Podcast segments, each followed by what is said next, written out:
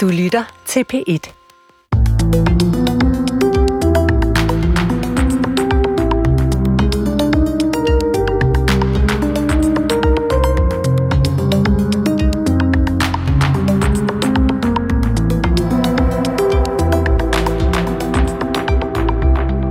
De sidste 24 år har Anders Gadegaard været domprovst i København, og dertil en markant stemme i den offentlige debat. Men nu slutter festen snart, for i begyndelsen af september holder Anders Gadegaard sin sidste prædiken som domprovst for at gå på pension. Efter et langt liv i kirkens tjeneste kigger vi i dagens udsendelse tilbage på nogle af de begivenheder, der stak ud. Vi tager temperaturen på tidsånden, som den ser ud i dag, og tager også et kig ind i fremtiden for den kristendom, som lige nu er omdrejningspunktet for domprovstens indsats. Velkommen til Tidsånd. Jeg hedder Christoffer Emil Brun, og velkommen til dig, Anders Gadegaard. Tak skal du have. Man siger jo ikke tillykke, når folk går af, men hvad siger man egentlig? det er da et godt spørgsmål. Ja.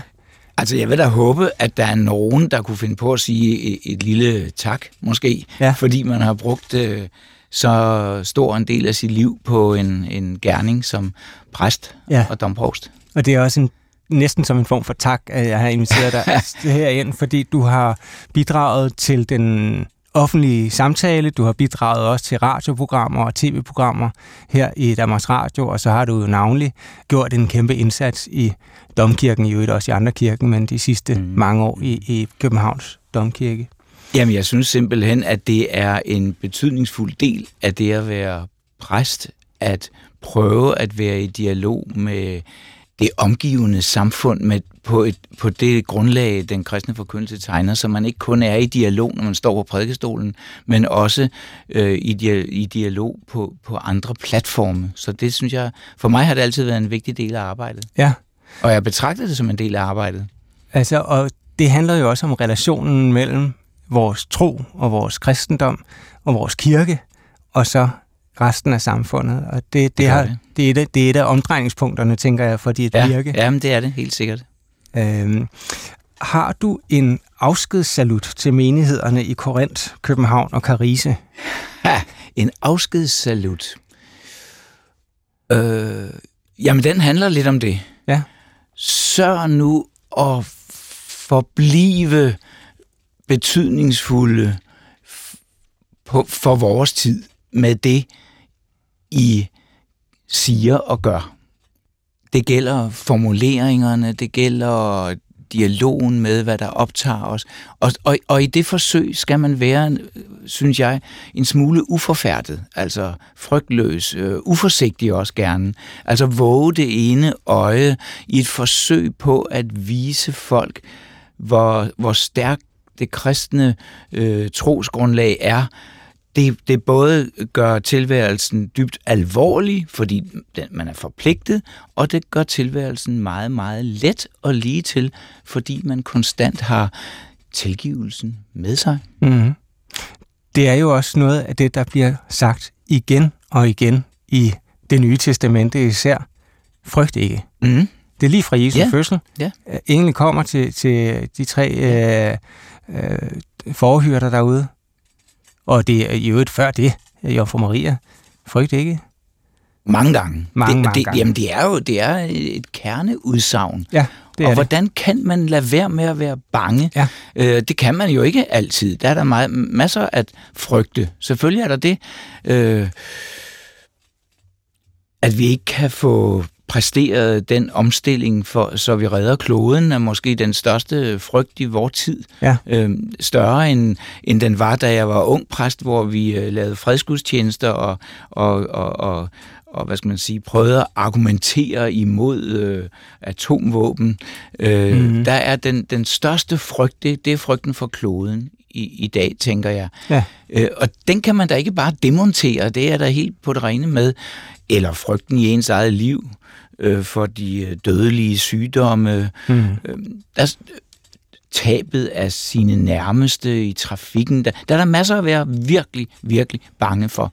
Men hvis man kan hvile i troen på, at høre hjemme hos Gud, at Gud er med i, i liv og død, i, øh, i lidelse og i henrykkelse, Mm. så, så bliver øh, gangen over jorden lettere. Ja. Simpelthen, fordi øh, ja, så, så, så bliver man mere frygtløs.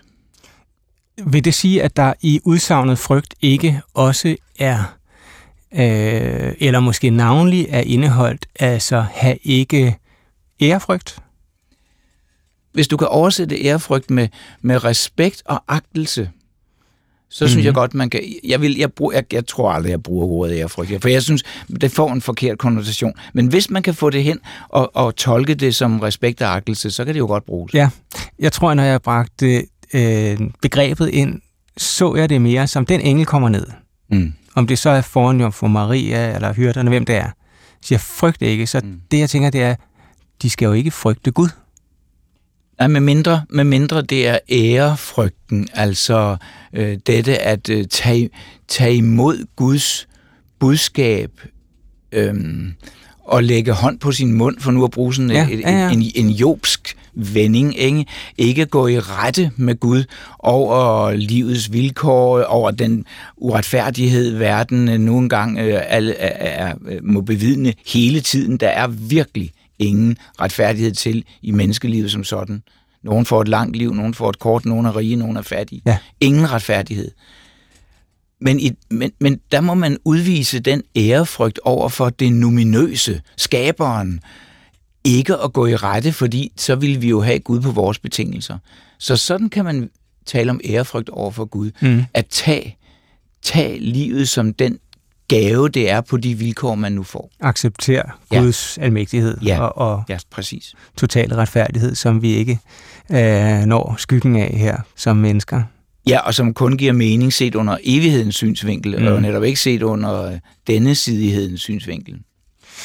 Øhm, apropos denne sidigheden, så øhm, tænker jeg, at vi skulle kigge lidt tilbage i, i historien. Altså, jeg har læst mig til, at du har studeret teologi i 80'erne i Bangalore i Indien. Ja, det er rigtigt. Da jeg var færdig med teologi på Københavns Universitet, ja. så øhm, synes jeg ikke, at jeg lige var klar til at, at blive præst. Øhm, og jeg vidste heller ikke, om det var det, jeg skulle. Øhm, jeg havde, imens jeg læste, fra, fra 74 til 80, underviste jeg religion på Inger Jespersens øh, skole i gymnasiet. Mm. Øh, og det, det var jeg rigtig glad for. Jeg synes, det var så sjovt. Jeg havde 8 timer om ugen i 2. og 3. G. Øh, og, øh, og det fik mig til at tro, at jeg måske ville blive lærer bagefter. Øh, ja. Men så da jeg var færdig med studiet, så, øh, så, så ville jeg gerne ud og opleve noget tredje verdens teologi. Og jeg havde egentlig tænkt mig, jeg var på mange måder barn af 68 og en, en form for politisk teologi, og kunne godt tænke mig måske tage til Sydamerika. Men der var lige den udfordring, at, at hverken spansk eller portugisisk ligger øh, let for mig. Mm-hmm. Jeg kan ikke noget som helst. Og hvor kunne man så møde den form for, for teologi? Det kunne man i Indien, ja. hvor jo så undervisningssproget er engelsk. Så derfor kunne jeg øh, lære noget om en, en hvad skal man sige, en politisk orienteret teologi, som, som samtidig var spændende, fordi hvordan, øh, hvordan formulerer de indiske kristne sig i forhold til det, at at, det kun, at der kun har været, bortset fra de thomaskristne, øh, kristendom i et par hundrede år derude, og, og det vil sige, hvordan, hvordan kan, man, kan man få hinduismen med som noget, man er rundet af, samtidig med, at man er kristen? Og kan man det? Altså, det virker ja, jo umiddelbart. Ja. Øh, det var det store emne. Ja. Øh, på engelsk Indian Hyphenated Christianity, og det, altså hyphenated, bare med bindestreg. Det, man, man, folk var simpelthen optaget, de jeg tror, de var tredje eller fjerde generations øh, omvendte teologer, der, da jeg læste i Bangalore mm. øh, i 80'erne. Og øh, de var optaget af øh, øh, præcis, hvordan de kunne holde den identitet sammen. Fordi nu talte vi lige om hierarkier før, mm. og altså er der noget, der findes øh, dybt funderet i Indiens mentalitet, så er det jo hierarkier, altså kastesystemet. Jamen, det var derude, jeg, jamen, det er jo klart. Øh, derude, øh, det var derude, jeg lærte, at fordi der er forskelle på religioner, dybe, dybe forskelle, er der jo ikke dermed sagt, at der ikke godt kan være ligheder. Ja. Så, og det er jo det, det handler om. Så selvfølgelig er der noget, altså hele kastetanken er ja. jo forkastelig. Ja, den er forfærdelig. Forkastelig. Simpelthen. Men det betyder jo ikke, at der ikke er noget smukt i Bhagavad Gita. Nej. og i Upanishaderne om gudsbegrebet og, øh, og, og, og kærlighedsbegrebet, og man kan ligefrem finde et nådesbegreb i, i den form for bhakti, Øh, teologi, der ligger i, øh, i hinduismen. Så det var jeg meget optaget af, og der, det var der, det var der man sige, grundlaget blev lagt for, at jeg blev øh, optaget af, af øh, religionernes teologi, hvor der ikke er tale om synkretisme, altså hvor man blander det hele sammen, og så mm. rører man i gryden, men holder fast i de helt afgørende forskelle, men starter med at fokusere på lighederne. For du har efterfølgende været meget engageret i, i, i forskellige sådan internationale kirkelige ja, fora. Ja, ja. Øh, så det begyndte altså der i... Det startede i, i, i 81-82. Efter du har været i Indien, så er du øh, sovnepræst på Østerbro i København i, i 15 år eller sådan noget, ja. og så kommer du så til øh, Københavns Domkirke, altså hvor Fruekirke, som den egentlig hedder, som, øh, som domprovst. Hvad er det for et sted, Domkirken? Åh, oh, det er et fantastisk sted. Det er et, et vartegn i, i København, et, øh, en, en, et sted med en stor og, og stolt øh, kirkelig tradition, øh, som jo rækker øh, helt tilbage fra den første kirke, der blev bygget på det sted, der vi taler vi simpelthen om, da København blev til i slutningen af 1100-tallet. Mm. Øh, i begyndelsen brændte den fire gange, men så var der middelalderkirken, konger, der blev øh, indsat øh, på tronen der og giftede sig i vor frue kirke. Den var jo ikke, den var jo ikke op igennem hele middelalderen, den var jo ikke domkirke, men det var på mange måder alligevel en, måske den mest betydningsfulde, eller en af de absolut mest betydningsfulde kirker i, øh, i Danmark. Og så er der jo øh, inde i bygningen af nogle verdenskendte skulpturer, Torvaldsens øh, skulpturer. Ja, først blev den jo så offer for nogle historikere, har kaldt det verdenshistoriens første terrorhandling, da englænderne bombede København i, i 1807 øh, og, øh, og, og altså fik ram på Frue Kirkes spir, mm. så det brød brand og væltede ned over kirken, når den brændte. Og så er det, den, den nuværende kirke bliver opført Øhm, og det sker jo på samme tid, hvor Danmark går bankerot, ikke? 1813. Øhm, og, og alle sovne i hele kongeriget bliver pålagt at indsamle penge til genopførelsen af Frue Kirke. Igen vidner det jo om, hvilken kolossal national betydning den kirke havde. Den var stadigvæk ikke domkirke, Nej. men alligevel skulle alle sovne øh, bidrage, og det gør man og øh, man, øh, man får så øh, gen, øh, genopført på de samme, det samme fundament, men en nyklassicistisk øh, kirke, som C.F. Hansen tegner. Og så bliver Torvaldsen nede i Rom øh, tilbudt at øh, udsmykke kirken med reliefer og skulpturer. Og det er jo derfor, vi har de fantastiske marmorskulpturer, som det tager årtier også lang tid efter den bliver indvidet i 1829, årtier at få udført. De var, blev først lavet i gips, og så blev mm. de erstattet med de, de, de marmorskulpturerne. Øhm, og det er, jo, det er jo fantastisk øh, æstetisk smukt at, at være i det lyse, storladende rum med de fantastiske skulpturer. Ja, hvis man ikke allerede har været der, så må man altså øh, i hvert fald en gang i sit liv gå ind der og stå foran øh, den opstandende Jesus er det jo. Øh, hvis man ser godt efter, så kan man se nogle små mærker i, øh, i håndfladerne. Ikke? Det er jeg glad for, at du godt er klar over. Det er der mange, der ikke ved. Det er jo, det er jo så interessant. Ja. Dengang udfoldede der sig en voldsom diskussion. Øh, der var skulptører, Bissen for eksempel, for at nævne en herhjemme, billedhugger, der mente, der var, der var misundelige, kan man godt kalde det, eller jaloux, på Torvaldsen, den store mester nede i Rom. Hvorfor skulle han have opgaven? Nogen sagde, han tror jo ikke engang på evangeliet.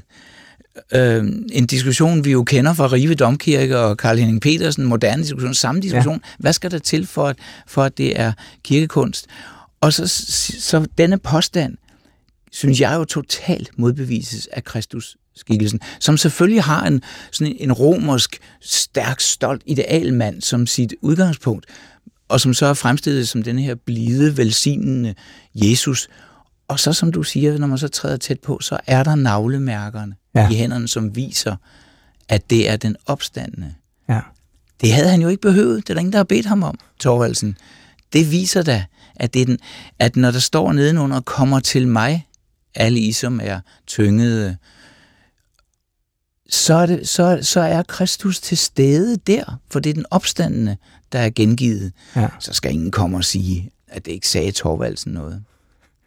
Du lytter til Tidshånd. I studiet er Anders Gadekår, domprovst i øh, Københavns Domkirke, her indtil september, hvor, øh, hvor den del af tjenesten er slut, men altså livet med Gud var jo ved. jeg prædiker sidste gang 18. september ja. til højmessen, så der er ikke lang tid til. Øh, Anders, som du var inde på øh, tidligere, så har du argumenteret for, at man gerne må være politisk, selvom man er præst. Du har skrevet, ja. kan man ikke sige sådan? Jo, det kan man måske godt, men jeg, jeg vil jo gå så vidt som at sige, at øh, man fra tid til anden skal Ja, hvad er det for et, et opdrag? Fordi nogen tænker jo, de to ting, de ja, øh, ja. er modsat, modstridende. Ja, ja, men det er en, en besønderlig udvikling i, en, i teologien i anden halvdel af det 20. århundrede herhjemme primært, og ikke så mange andre steder, at, at man har ville fastholde en, en adskillelse af, af, af tro, forkyndelse på den ene side og politik på den anden. Altså, øh, politik handler om øh, forhandling for at nå frem til, hvad der vil være det gode at gøre for og ved vores samfund fremadrettet. Mm. Og det har selvfølgelig at gøre med, med magt og indflydelse og fordeling af, af ressourcerne og øh, retfærdighed og alt det, som fylder så meget i vores, øh, i vores øh, fællesskab. Det skal man da selvfølgelig forholde sig til i lyset af det, man tror på, som er det mest betydningsfulde i tilværelsen. Mm. Det, det er for mig så indlysende, så det næsten gør ondt. Men før talte vi jo om Guds almægtige retfærdighed, ja. øh, om os menneskers meget begrænsede ja. øh, retfærdighed. Ja. Så øh, er den reservation over for det, som mm. du har oplevet, og som har været tydelig i, øh, i slutningen af det 20. århundrede, og ja. faktisk også efter, ja. bunder den ikke i en frygt for, at man så at sige tager Gud til indsigt jo, jo, for ens præcis, egen menneskelige jo. synspunkter? Jo, det gør den. Det bunder den præcis i en frygt for, hvilket er meget forståeligt. For det er den forkerte sammenstilling af religion, tro og politik.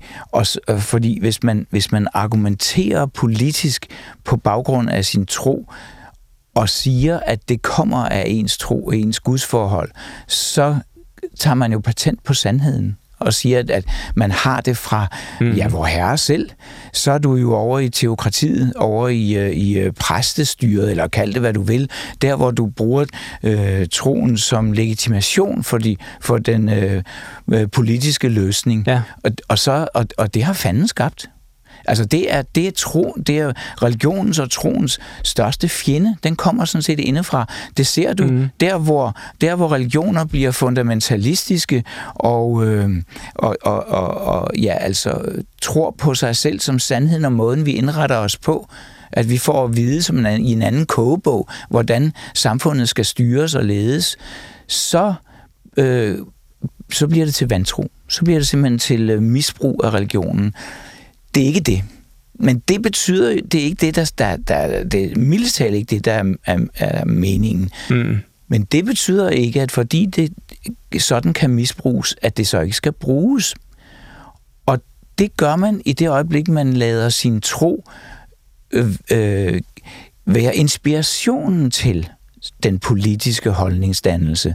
Man får ingen løsninger foræret ved at slå op i Bibelen eller læse øh, om, om øh, Jesu ord og gerninger. Men man får sandelig en masse at vide om, hvad godt og ondt er, hvad, og hvad, hvad der er vigtigt, og hvordan man skal behandle hinanden, og at øh, de mindste er de største, og dem, der ikke kan klare sig selv, skal man altid have blik for. Der er en masse etiske værdikriterier mm. i det kristne menneskesyn og i forkyndelsen, som, som det gælder om at, at, at stå på, at have som sit fundament, når man, når man øh, danner sin politiske øh, mening. Så det er det, jeg mener med det. Ja. Så det er til inspiration, men aldrig, så du kan sige, det har jeg fra øh, kristendommen selv, fordi det, det er dig, der omsætter det til, den, øh, til en politisk holdningsdannelse, og den må du selv tage ansvar for, så du kan ikke argumentere med det. Nej. Nej. Øh, netop det der med at argumentere med det, øh, har vi jo så meget aktuelt eksempel i den store øh, globale situation, hvor øh, vi ser i øjeblikket den patriarken i Moskva, Kirill, mm. Mm. Øh, legitimere krigen i Ukraine netop teologisk. Ja, men det er jo helt vildt. Og det er det altid. Du kan aldrig legitimere krig øh, teologisk. Øh, findes den retfærdige krig? Det gør den ikke i den forstand, at der altid er øh, ofre, som, altså uretfærdige mm. ofre mm. i krig. Det betyder ikke, at man ikke kan øh, argumentere for, også, også vil jeg sige kristligt etisk, for krigen som sidste udvej. Hvis, hvis, nogen, hvis nogen vil tage øh, din, altså slå din familie ihjel, eller din, din, øh, tage dit land, øh, så, så bliver, du, bliver der kaldet på dig til at, at gøre modstand. Og hvis den eneste måde, det kan ske på, er ved krigsførelse, så, så vil jeg sige, at der etisk ikke er nogen vej udenom. Så jeg er ikke pacifist. Nej. Men, øh, men jeg betragter det ud fra en kristelig etik som absolut sidste udvej. Og jeg er helt klar på, at så kan man spørge, hvornår, hvornår er man der, hvor, der ikke, hvor alt er prøvet. Og det er igen, det er igen til forhandling. Mm-hmm. Men, men det ændrer ikke ved, at hvis du har det som princip, så vil du ikke hurtigt kunne gå i krig som en let løsning. Jeg vil jo påstå, at da Danmark i moderne tid begyndte at være krigsførende nation igen, øh, Irak, øh, Libyen, ja. manglede der en en folkelig diskussion af, hvilke kriterier skal være opfyldt for, at vi skal i krig i et fjernt liggende land øh, og slå mennesker ihjel for en sag skyld. Øh, så jeg siger ikke, at det der ikke godt kunne argumenteres for dem, men det blev der bare ikke rigtigt. Jeg kan huske, da vi drøftede øh, invasionen i Irak, mm. der, der blev, var, var det nemme argument, som alle benyttede, var, at vi skulle have fjernet Saddam Husseins øh, øh, atomvåbenarsenaler, så var der bare ikke nogen. Og så diskuterede man ikke særlig meget bagefter, at man altså slet ikke havde grundlaget. De krige, som du taler om der, mm. øh, Irak, Libyen, Afghanistan, jo alle sammen krige mod øh, muslimske øh, lande og områder. Ja. Nu ser vi så en øh, helt ny situation, ja. hvor vores fjende, igen kan man sige, er øh, Rusland, ja. og altså den her gang et meget kristent Rusland. Med, ja. dit, med din store erfaring med øh, global kristendom mm. og øh, det kristne verdenssamfund, mm.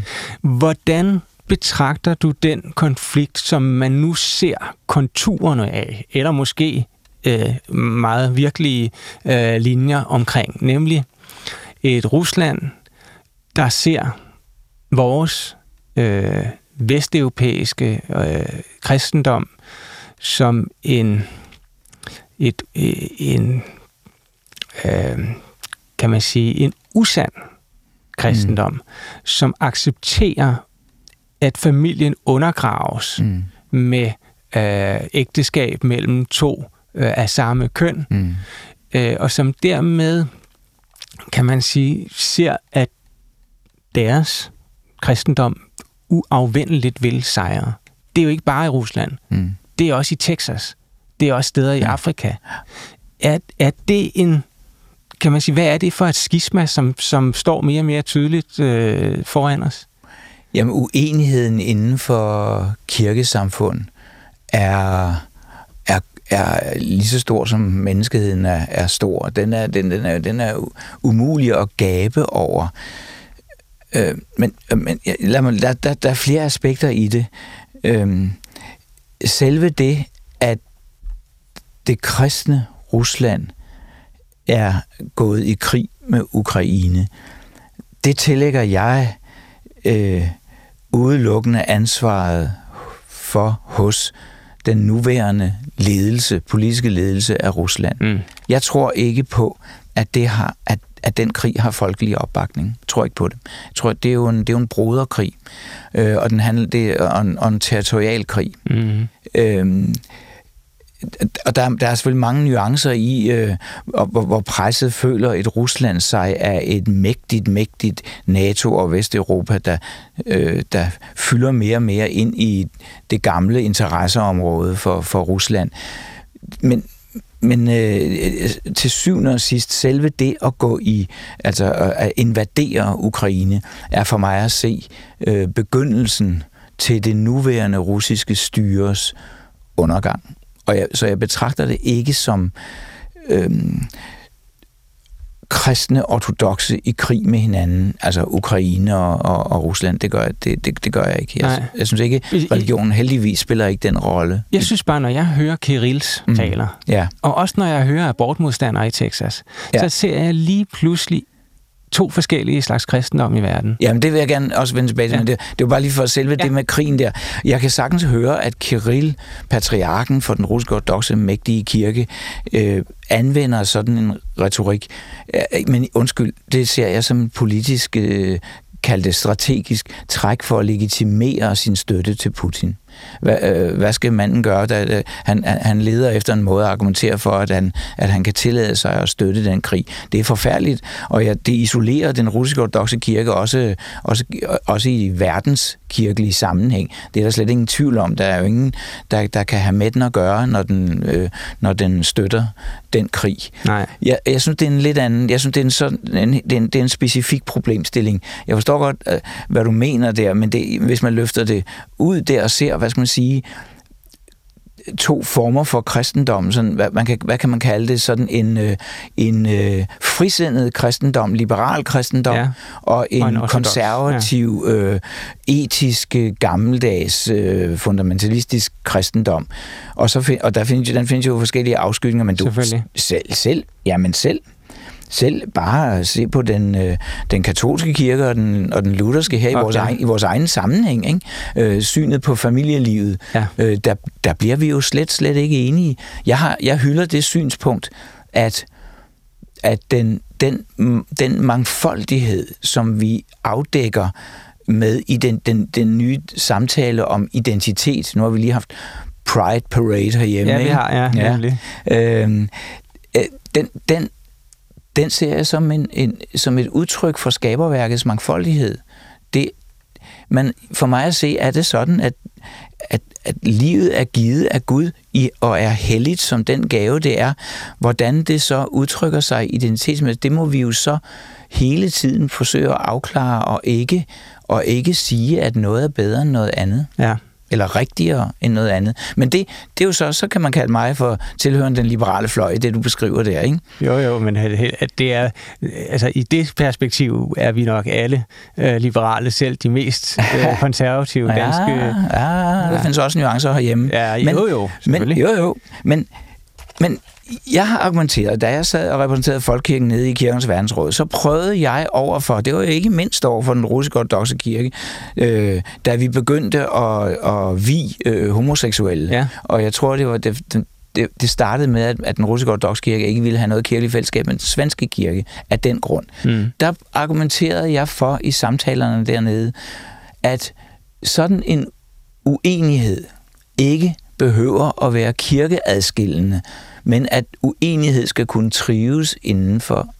et, et kirkeligt fællesskab. Mm. Så det er sådan set lidt mit, mit svar på det. Ja, det, det, det, altså, den kirkelige, vi, vi må slås om tolkningen af evangeliet, og øh, slås, mener jeg, øh, på den mest øh, fredsommelige måde, slås med ord og argumenter og tolkninger, og så se, hvor langt, hvor, hvor, hvor, hvor, hvor langt bukserne kan holde, så at sige, ja. altså, øh, før end vi må sige, nu kan vi ikke være i kirke længere sammen. For eksempel herhjemme, lad os bare tage folkekirkelige vilkår. Øh, vi accepterer ikke præster i den danske folkekirke, som ikke anerkender kvindelige præster. Der er vi nået til øh, på øh, 50-75 år. Mm. Vi har stadig et frihedsbrev til præster, at de ikke øh, er tvunget til at vi fraskilte. Mm. Og det samme selvfølgelig også øh, med den nye øh, lov om at hvilse af homoseksuelle. Mm. Jeg synes, sådan, noget, sådan nogle ting udvikler sig. Jeg kunne godt tænke mig, at det var sådan, at præster skulle vi fraskilte. Det er så selvfølgelig en etisk standard i dag, familiemæssigt i vores øh, samfund, at, at, øh, at ægteskaber øh, ikke skal fastholdes for enhver pris. Og så skal det da ikke være sådan, at så skal man betale den pris, at man ikke må indgå et nyt øh, over for vor herre. Mm. Jeg selv skilt og gift igen, og jeg anden gang blev gift øh, i kirken igen, fordi jeg kunne slet ikke se mig selv ikke aflægge det løfte om at elske og ære indtil døden skiller, mm-hmm. fordi det havde vist sig, at det første ægteskab ikke holdt hele livet. Så, og det synes jeg, præster skal skulle pålægges. Ja, simpelthen. Det er, jo så, det, er jo, ja, det er jo så en diskussion om, hvornår skal man pålægge, og hvem skal jo ikke pålægge præsterne? Det skulle være kirkeministeren. Ja, det er klart, så skal der en, en, ja. en regelændring til det, men den er jo ikke særlig svær. Mm-hmm. Øh, men samtidig mener jeg, at det netop med, med hvilelse af homoseksuelle, det, altså, tingene skal have lov at vokse naturligt øh, frem. Så det tager sikkert øh, også, så lad os sige, 40-50 øh, år, før man synes, at det er en selvfølge. Og, og den frihed øh, skal man give plads til, synes jeg.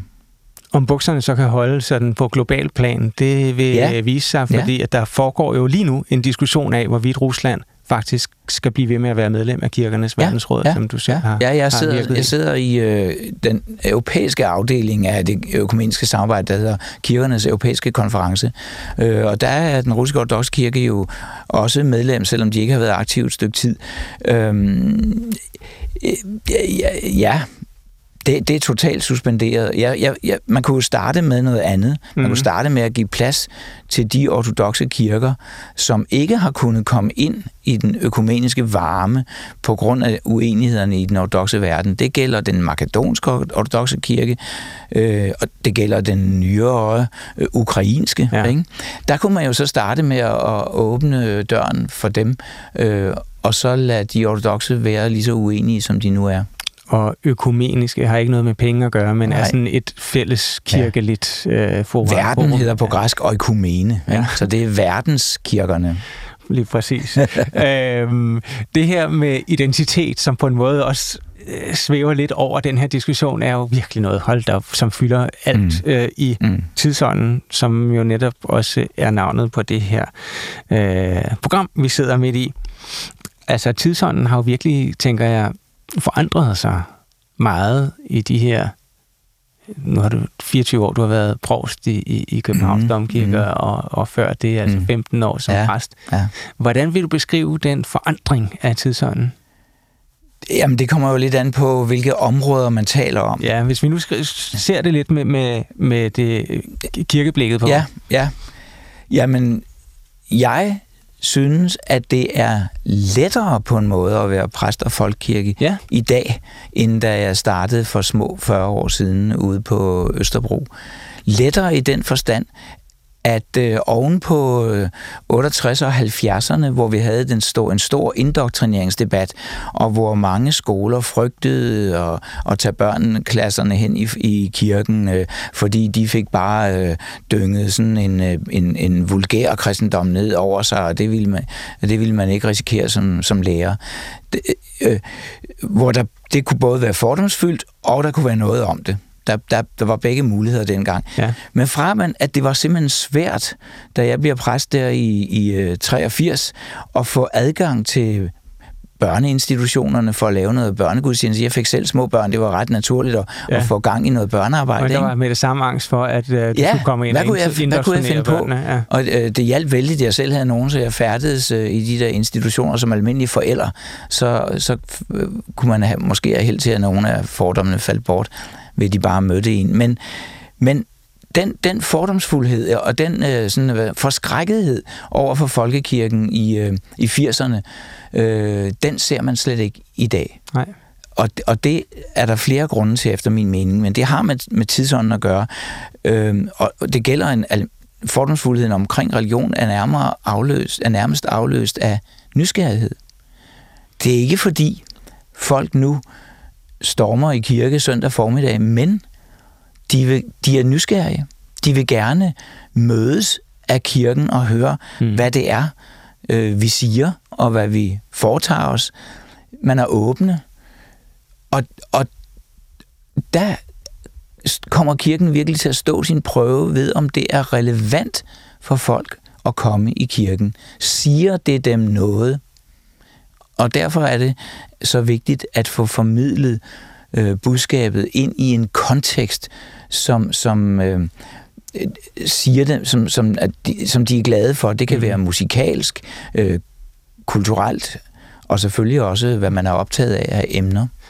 Den åbenhed øh, ja. over for øh, kristendommen, troens verden, vores kan man sige, religiøse identitet er i høj grad også noget, vi mærker her i, i, i Danmarks Radio. Stor lydhørhed, så ja. meget ja. bogstaveligt talt. Men du er inde på, at det er der forskellige grunde til, at den store forandring er ja. sket. Ja.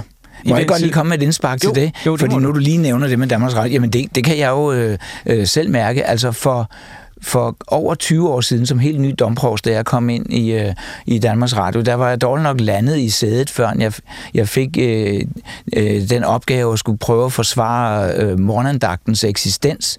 Der, der, der, der, øh, direktøren her i det her hus øh, hed Leif Lønsmand, mm. og som jeg havde et ganske fortrinligt forhold til, men det ændrede ikke ved, at vi ikke lige var på bølgelængde, når det galt, øh, hvor, hvor morgenandagten skulle ligge, om den overhovedet skulle findes. Mm. Øh, øh, og det er bare et udtryk for, at der er vi så helt fremme ved årtusindskiftet, at vi skulle, vi skulle slås hårdt for, øh, at, at den kunne blive ved med at være der, samtidig med, at jeg selvfølgelig også prøvet måske lige så nænsomt også at få den gjort lidt mere tidsvarende. Sådan er situationen slet ikke i dag. Det, det seneste nye, der er sket for morgendagten, er jo, at der nu er levende billeder på, ja. som jeg i nogle år forsøgte at tale med Danmarks Radio om uden held endte med, og du havde jo selv øh, fingrene ned i det, ja. endte med at være noget, Danmarks Radio øh, nærmest selv foreslog os. Ah, det var nu dig, der kom var det, med, det, det, med det, men, det, men det er rigtigt, at det jamen, var det gensidig med, forståelse. Ja, og, ja, og, ja. Og... Nå, men det er kun som et eksempel ja. på, at den åbenhed for, at, at, at, at, den, at troens verden skal, skal have sin plads i, øh, i, på, i Danmarks Radio, at den, den, er, den, den er der ingen, der sætter spørgsmålstegn ved i dag. Nej, det er der ikke, og det var der jo for. Ja. 30 ja.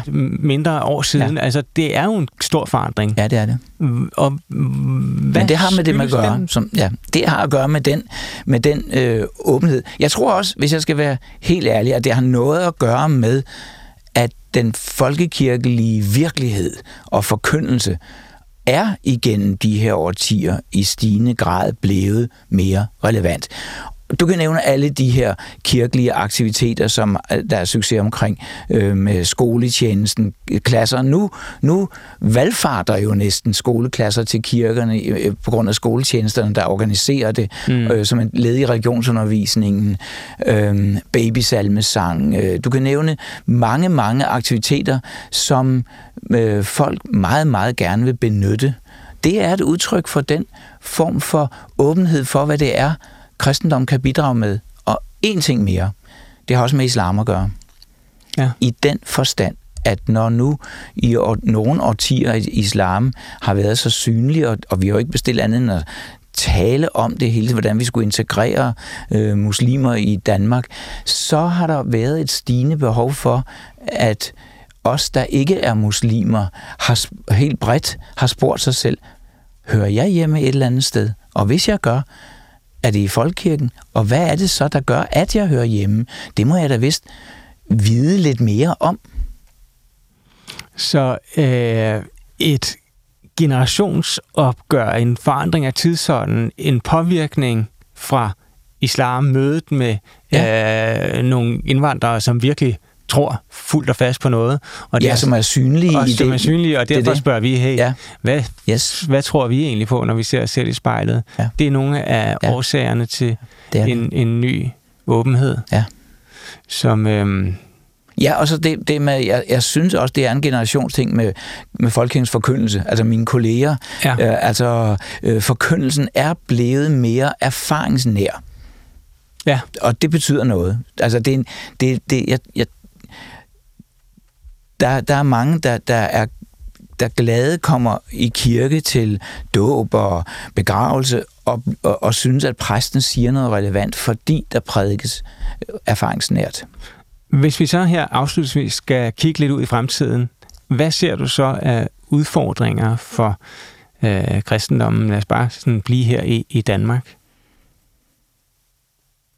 Jamen, øh, øh, det er at, at fortsætte den bevægelse øh, og gøre det meget, meget aktivt, hvor det er kirken, der åbner sig og øh, kommer til stede i menneskers liv. Vi kan ikke, altså vi er her i, sti, øh, i stigende grad på markedets betingelser. Øh, så, så vi kan ikke bare sidde og vente på, at folk gør, hvad de plejer at gøre af tradition, døber deres børn, for at tage det mest oplagte. Vores mm. medlemstal er jo dybt afhængige af barnedåben. Det er der, man, man, det er ved dåben, man bliver medlem. Og, og, og hvis folk ikke får døbt deres barn, af hvad grund det måtte være, så, og det er jo det, der er tilfældet lige så stille, siver øh, medlemstallet, Øh, også fordi selv medlemmer af Folkekirken ikke nødvendigvis får døbt deres barn. Ja, det har jeg jo i overvis øh, øh, synes, vi skulle få en fuldstændig klar strategi på i hele Folkekirken om at sikre, at når medlemmer af Folkekirken får et barn, at der så også sker en henvendelse fra Folkekirken i en eller anden udgave, mm. for at få sikret, at, at, at det er et aktivt valg om man døber sit barn eller ej, og ikke et passivt. Det er bare som eksempel, ikke? Men, og det kræver konstant, at vi fra folkekirkens side er til stede der, hvor folk er. Og altså hele vores kommunikative område, eksternt kommunikative, det går meget godt inde i kirkerummet, mm. men det eksternt kommunikative er bestemt ikke vores styrke, og der burde vi, øh, det burde vi opprioritere markant herved givet videre fra Anders Gadegaard, domprovst ved Københavns Domkirke lidt endnu. Ja. Anders, øh, tak for indsatsen, den, den helt store, og tak for indsatsen her i dag. Ja, selv tak. For samtalen og dit besøg i Tidsånd. Det har været en fornøjelse. Tak i lige måde. Og held og lykke. Ja, tak. Det skulle undre mig, om ikke jeg finder på en måde at fortsætte med at være lidt præst på.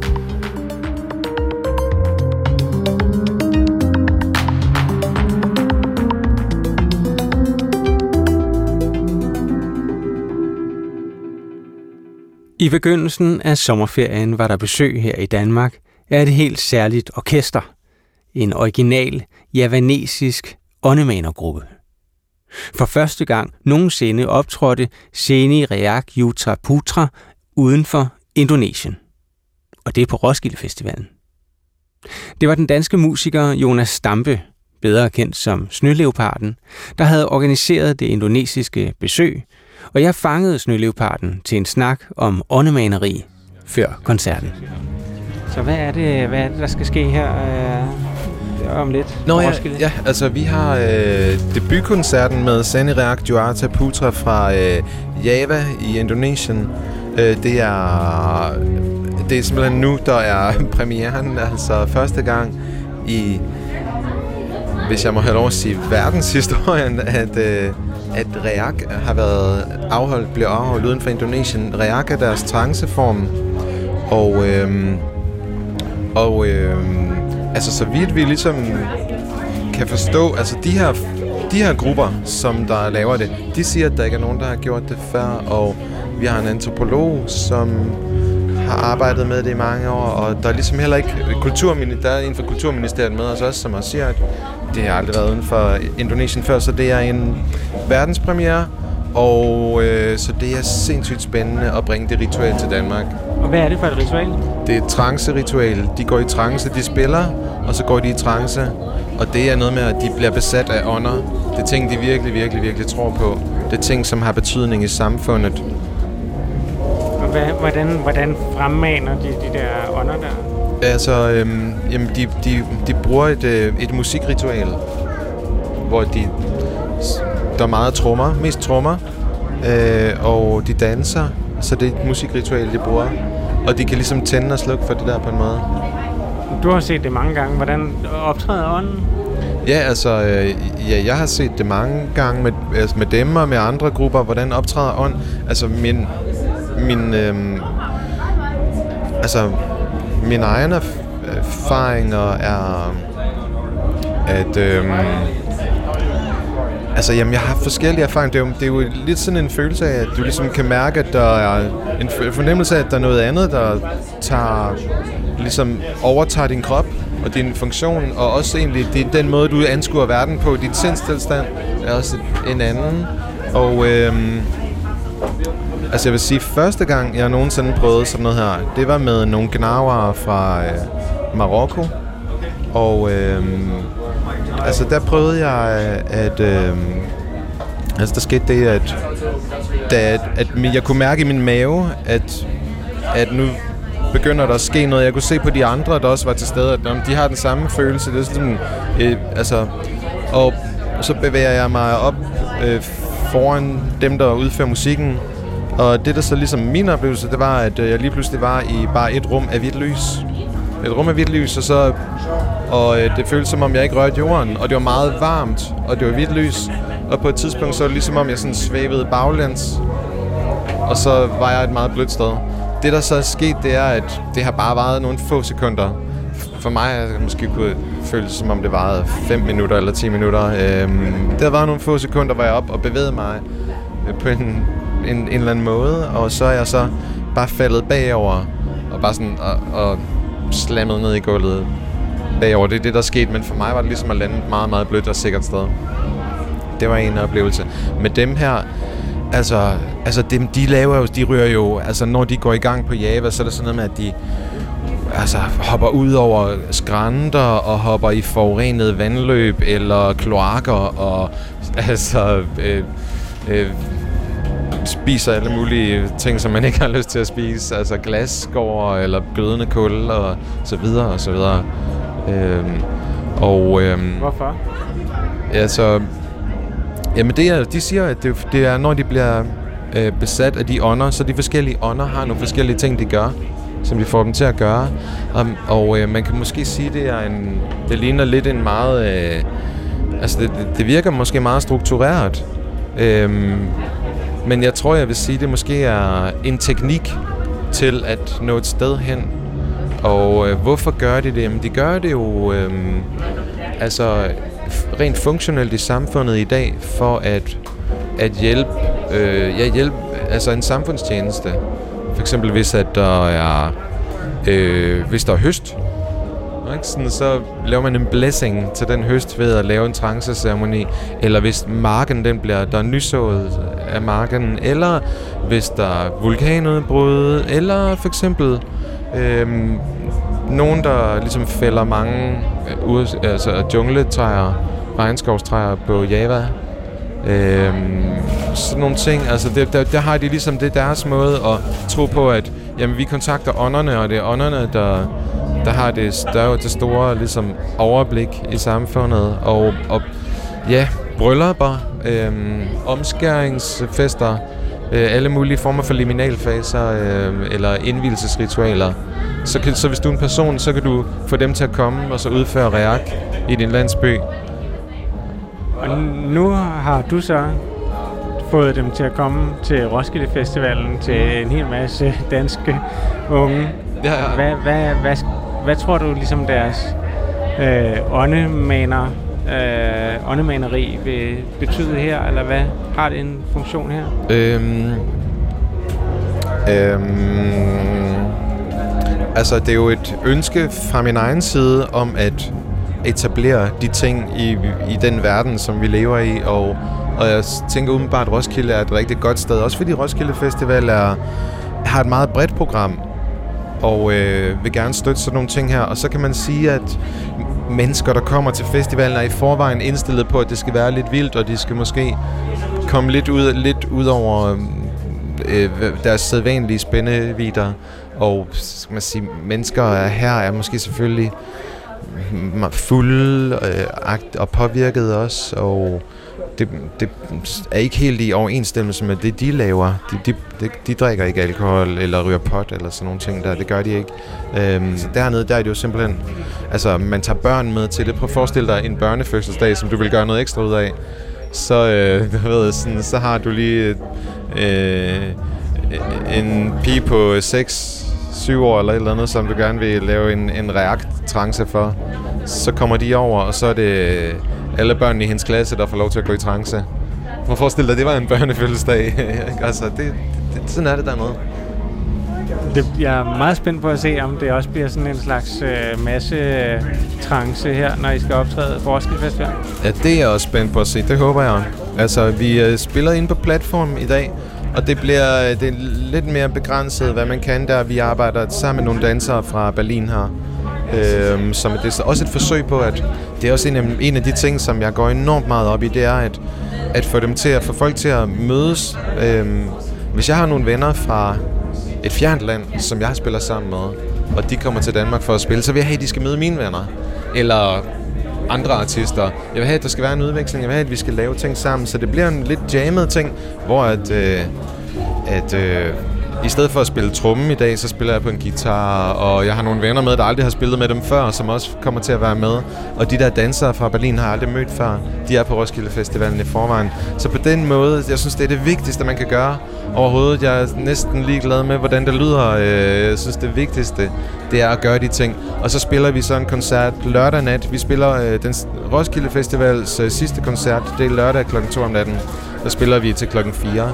Og der har jeg på fornemmelsen, at øh, der er nogen, der vil, af det danske publikum, der vil opleve, hvad trance er. Og få en helt øh, en øjenåbner der. Altså øh, sådan en helt øh, førstehåndsoplevelse. Så jeg er helt sikker på, at der er nogen, der vil ryge med på det. Held og lykke med det, uh, Jonas. Tak, Christoffer. Tak. Jeg glæder mig til at se koncerten. Nej, fedt. Jamen, jeg glæder mig til at spille.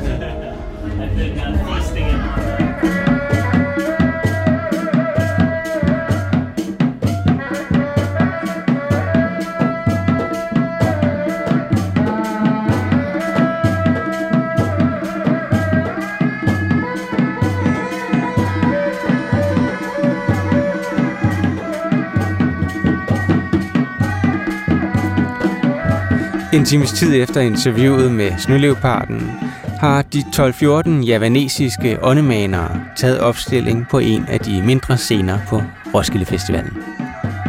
Snøleoparden sidder med en guitar bagerst, og trommeslageren Christen Osgod spiller også med.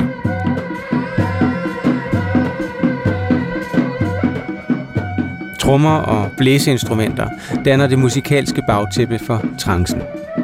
De mange medlemmer af Seni Riak Yuatra Putra er klædt i koksgrå uniformer, og så har de alle sammen et hvidt og sort tørklæde bundet rundt om hovedet. Og så efter nogle minutter begynder selve åndemaneriet.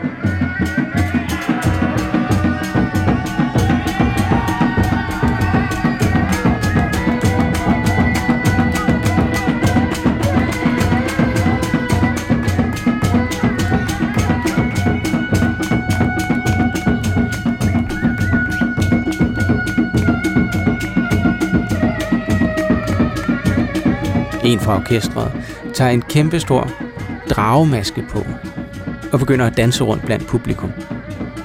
Musikken bliver højere og hurtigere. Varmen stiger, og publikum kigger undrende på optrinet og vrikker lidt med hoften.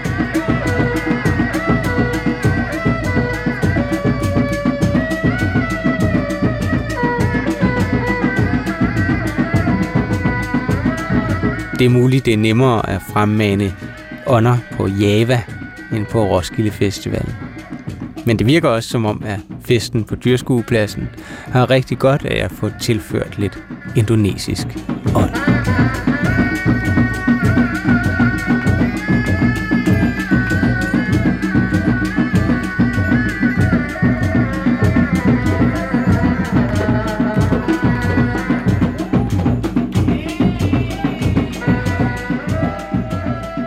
Tidsånd er ved at være slut for denne gang.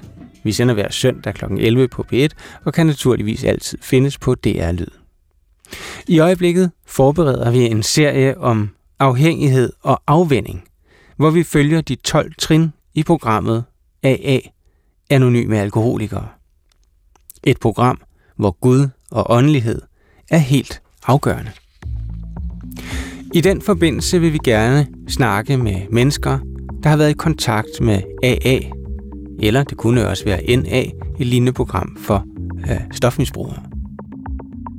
Mennesker, der gerne vil fortælle om det i P1.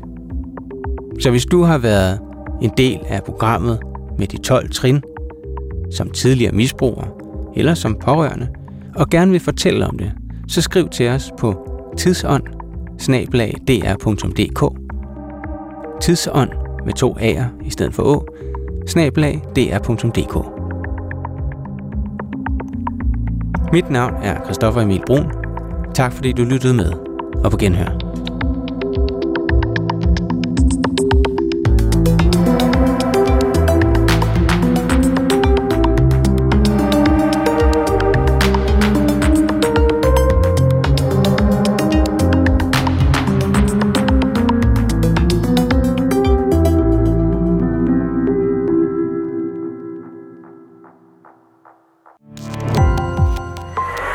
Opdagelse i alle DR's podcast og radioprogrammer. I appen DR Lyd.